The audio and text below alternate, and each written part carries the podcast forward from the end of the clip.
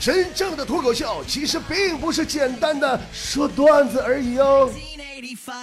今天是母亲节，大家都在夸我的妈妈啊，我的妈妈真完美呀，妈妈妈妈呀妈妈啊，亲爱的妈妈，你用那甘甜的乳汁把我喂养大。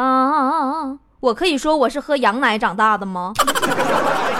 我妈当年生完我就把我撇给我姥姥了，她就快乐地考大学去了。我妈跟我说是因为当年呐，文哥刚完事儿，刚恢复高考，但我现在严重怀疑是因为她怕自己因为不会带孩子还不会做饭把我得饿死了。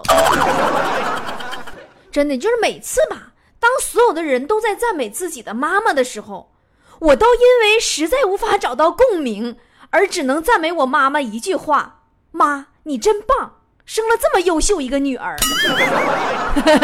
我说真不是一点扒瞎啊，我妈经常跟我感慨说，在她印象当中最好吃的菜就是妈妈做的菜了。其实我也特别想跟她说，我也觉得最好吃的菜是我姥姥做的菜。我妈做菜真太难吃了。你们听说过金针菇炖酸菜吗？还有土豆条炒鸡蛋。我也是吃过之后才懂得，土豆和鸡蛋这俩玩意儿在一起吃能中毒。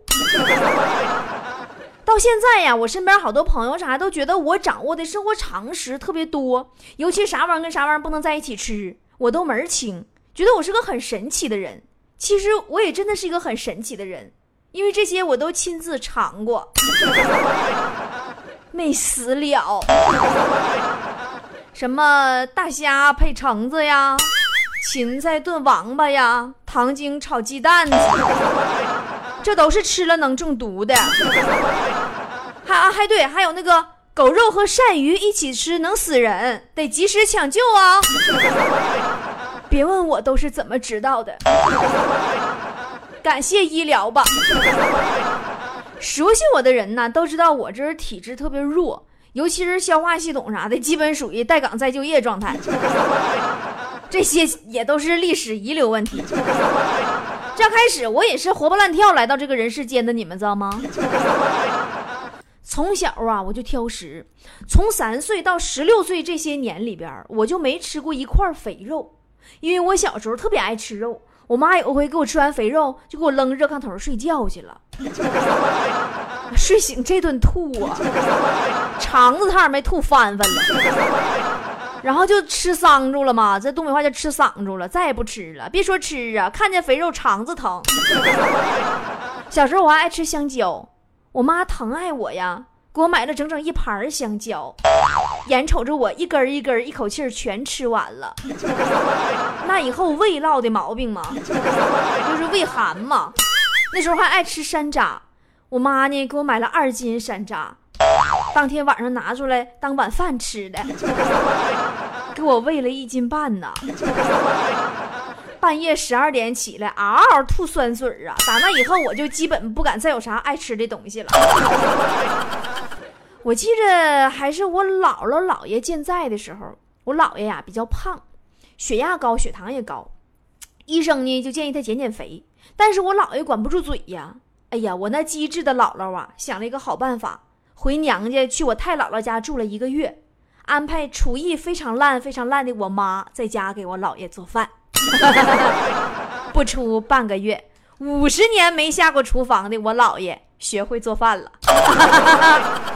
还有一次我印象特别深，应该是我上幼儿园的时候，有一天晚上啊，我们家吃饭，我爸跟我妈因为一盘菜就干起来了，我就自个儿搁那默默的吃饭，我爸就骂我妈，你炒那个菜那么咸，喂猪都不吃。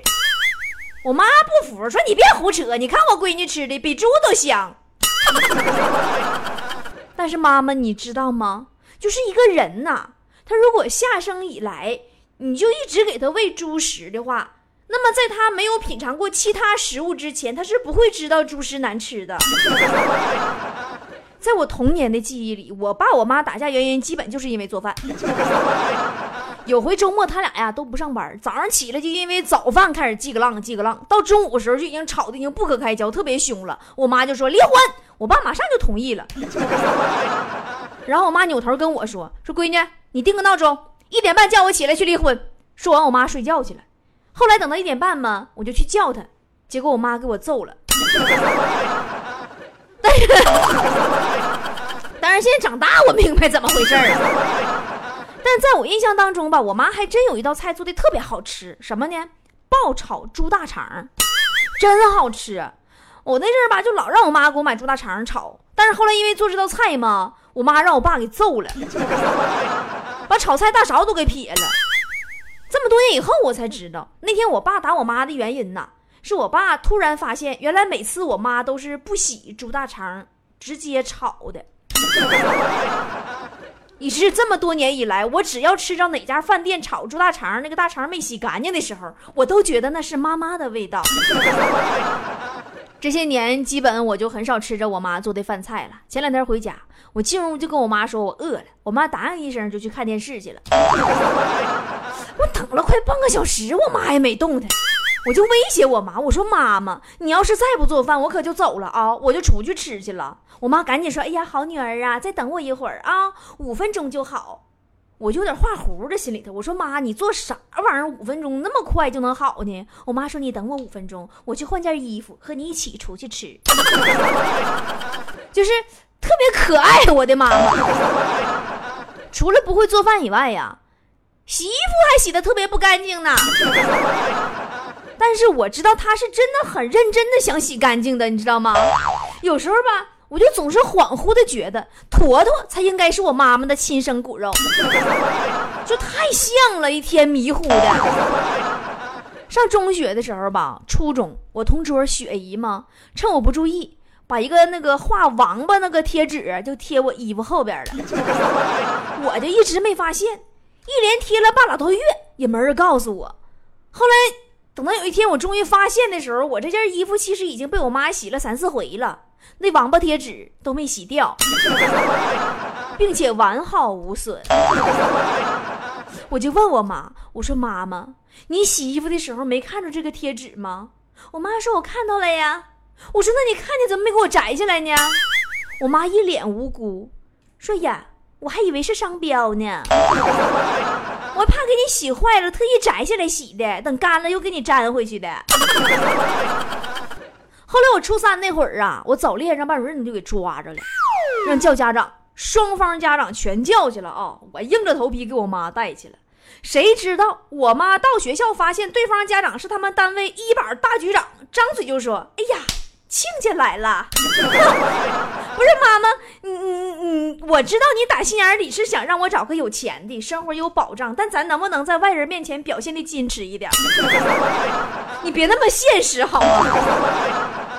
后来我就问我爸，我说爸，什么是爱情？我爸说爱情就是爸爸什么都没有，妈妈依然愿意嫁给爸爸。我又问，我说那什么是亲情呢？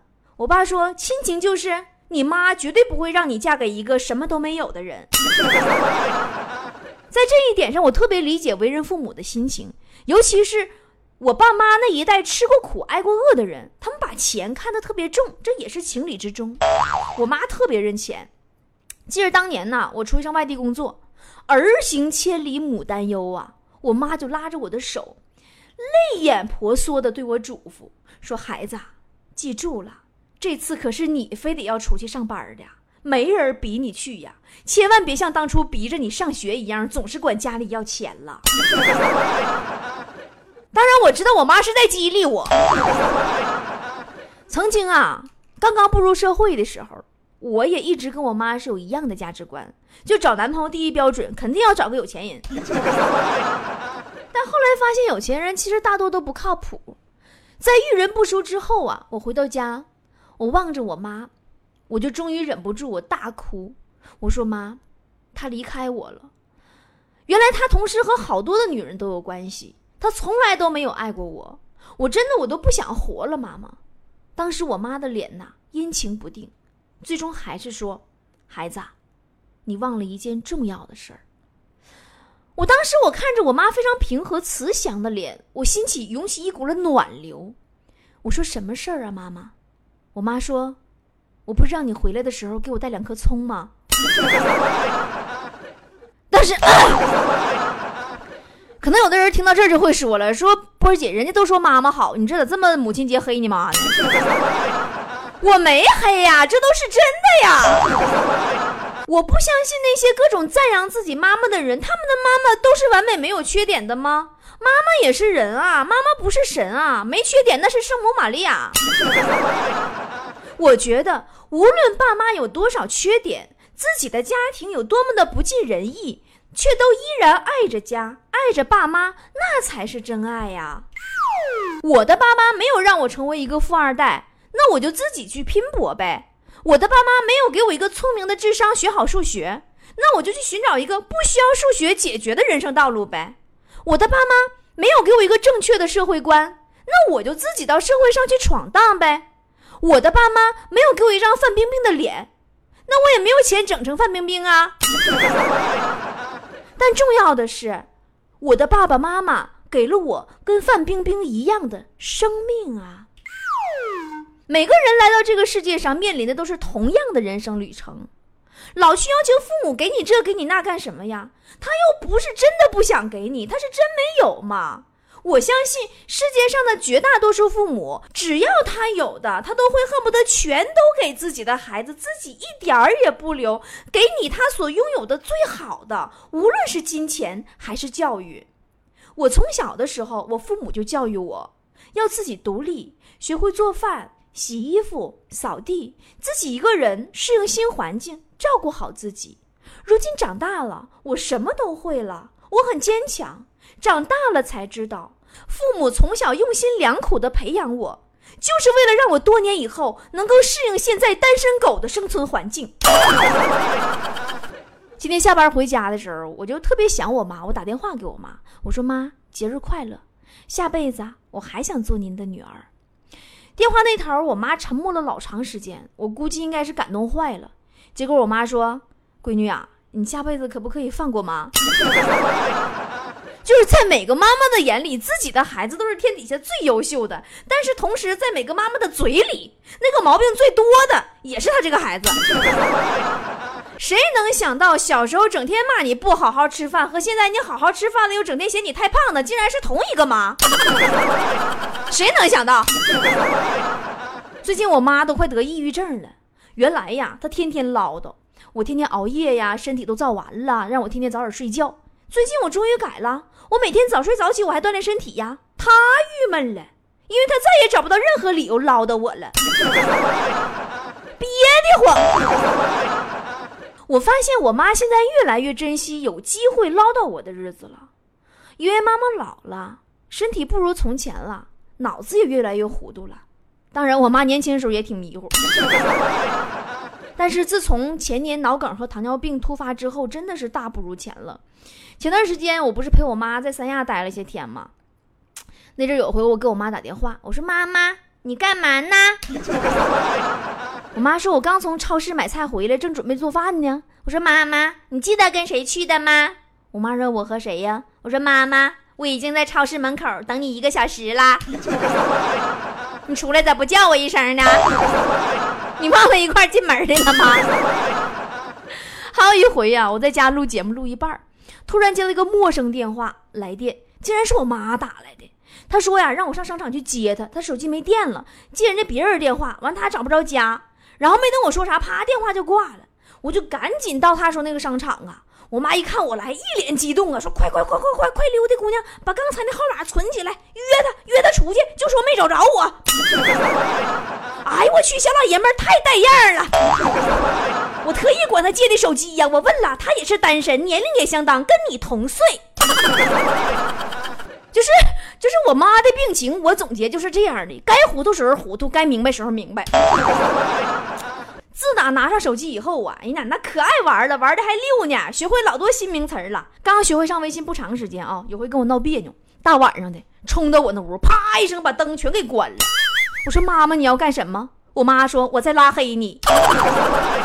就是特别喜欢手机，逛街逛累了，坐了马路边歇会儿也得玩手机。上礼拜呀也是坐马路边玩手机，说啥我都不明白了，开不开机了，拉着一个路过的人说，我姑娘刚给买的手机我不会用，开不开机了，你能不能帮我开一下机？那人啊咱说也挺好心，举手之劳嘛，就把我妈手里的手机给接过来了，一看当时就笑了，说大妈呀，你这不是你家电视遥控器吗？我妈当时就不乐意了，一把给人给拽住了，说我手机哪去了？你还我手机！妈呀，给那好心人吓坏了，还以为中国大妈的碰瓷儿技术升级了呢。也许呀，10多年前我还会因为妈妈的一些性格缺点呐，跟她吵，甚至耍脾气、使小性。但是随着年龄的增长啊，阅历的积累，我才知道当年的自己多傻呀！因为纵然再有千般的不如意，那也是妈呀。毕竟啊，有妈是一件多么圆满的事儿啊！你想，无论你走多远，家里有个妈，心里有个牵挂，你就会感觉这个世界它不孤独，你的血脉的上游有支撑。这种感觉呀，是爱情和友情都给不了你的安全感，活得呀踏实。真的，家有一老，如有一宝。我妈在我们家绝对是众人瞩目的对象，就是宝。有一次啊，我家来客人，我妈给客人泡茶，我妈眼睛有点花，把那个小木耳啊当成茶叶了，给泡大茶缸子里了。过不大会儿啊，你就看哈，在客人们的注目下，那大茶缸子的茶缸盖被泡大了的木耳缓缓地顶了起来。至今我都忘不了那画面和客人们的表情。现在呀，我对我爸我妈就一条原则，就是你开心就好。这人上了岁数，他就跟小孩一样，你需要哄着、骗着、忽悠着，他就老开心了。你就得骗他。我爸妈都是糖尿病加脑梗，完了吧还不遵医嘱，不吃药，净看小广告，你咋就看电视里卖啥他买啥，医院大夫说啥他不信啥。完了我就吓唬他，我说我告诉你啊，你要不吃药我就不跟你好了。然后呢，我就给他买他该吃那个药，完骗他说搁大师那儿求回来的，妈可好使了，一忽悠一个准儿，乖乖的。这个母亲节呀，我给我爸、我后妈、我妈、我后爸、我干妈、我干爸，就是我是一个有很多人疼爱的人，给他们呐这几个老人每人送了一份小礼物。妈妈呢，一人一套护肤品，就是我用那个千金膏一套，那个洁面膏和那个补水凝胶3件套，那个吉祥三宝。爹妈呢，每人一盒海岸松胶囊。我这个我绝对没有打广告的意思啊，这海岸松胶囊啊，据说是对糖尿病特别好，但是你们别买，等我的爹们吃好了再说。我只是听说好，但是自己没有亲眼看见有效果之前，我是绝对不会推荐给你们的。我之所以提这个事儿呢，是因为爹们和妈们收到礼物的反应，它竟然不是因为礼物的本身，而是因为出厂包装盒上自带的一句话，买过的都知道，它那个每盒外包装上啊都贴着一句常念父母心。他们真的不在乎礼物是啥，哪怕是个空盒子，单这一张贴纸常念父母心就给他们高兴的不要不要的了。这就是上了年纪的爸爸妈妈，有的时候啊，我们真的是不能像他们正当年的时候那样去要求他。今天我也收到了母亲节的祝福，我的女儿特别用心，给我发了一个微信红包，当然是用的我的钱。还发了朋友圈祝福，说妈妈是她心中的女神，配的是她刚刚学会走路的时候我抱着她的照片。当时看见照片我就泪奔了，想起当年刚离婚的时候，自己一个人带着她那日子过得太苦了。我就给她回信息，我说宝贝，这么多年你是跟着妈妈一起苦过来的，我知道你会跟我一样的坚强，但是要考试了，也不要给自己太大的压力，努力把人生中的每一件事做好足矣，无愧于心就好。然后他回信息说，你可不可以不要再鸡汤，你再给我鸡汤我就把你当年生完我最丑的照片发出去。然后我第二次泪奔了。所以说不养儿不知父母恩，这个我就想起当年我对我妈了。老话说儿不嫌母丑，狗不嫌家贫嘛，妈再怎么样妈妈和孩子之间那互相看着，那都是天生就自带柔光的。最近啊，我每天晨跑，早上在公园跑步的时候啊，偶遇了在晨练大妈队伍里边鹤立鸡群的我妈。别的大妈都在跳广场舞，只有我妈在那独自打太极，永远的与众不同。只见我妈招式那是苍劲有力呀，动作那是行云流水呀，最后一招白鹤展翅，定在那就不动了。时间就那么过去了1分多钟啊，全广场的人都搁那佩服我妈好定力的时候，我妈张嘴说话了呀，又忘招式了。真可爱。一首我们蒙古族的歌，我的母亲，送给可爱的妈妈们吧。那么你看你妈妈的眼神里自带柔光吗？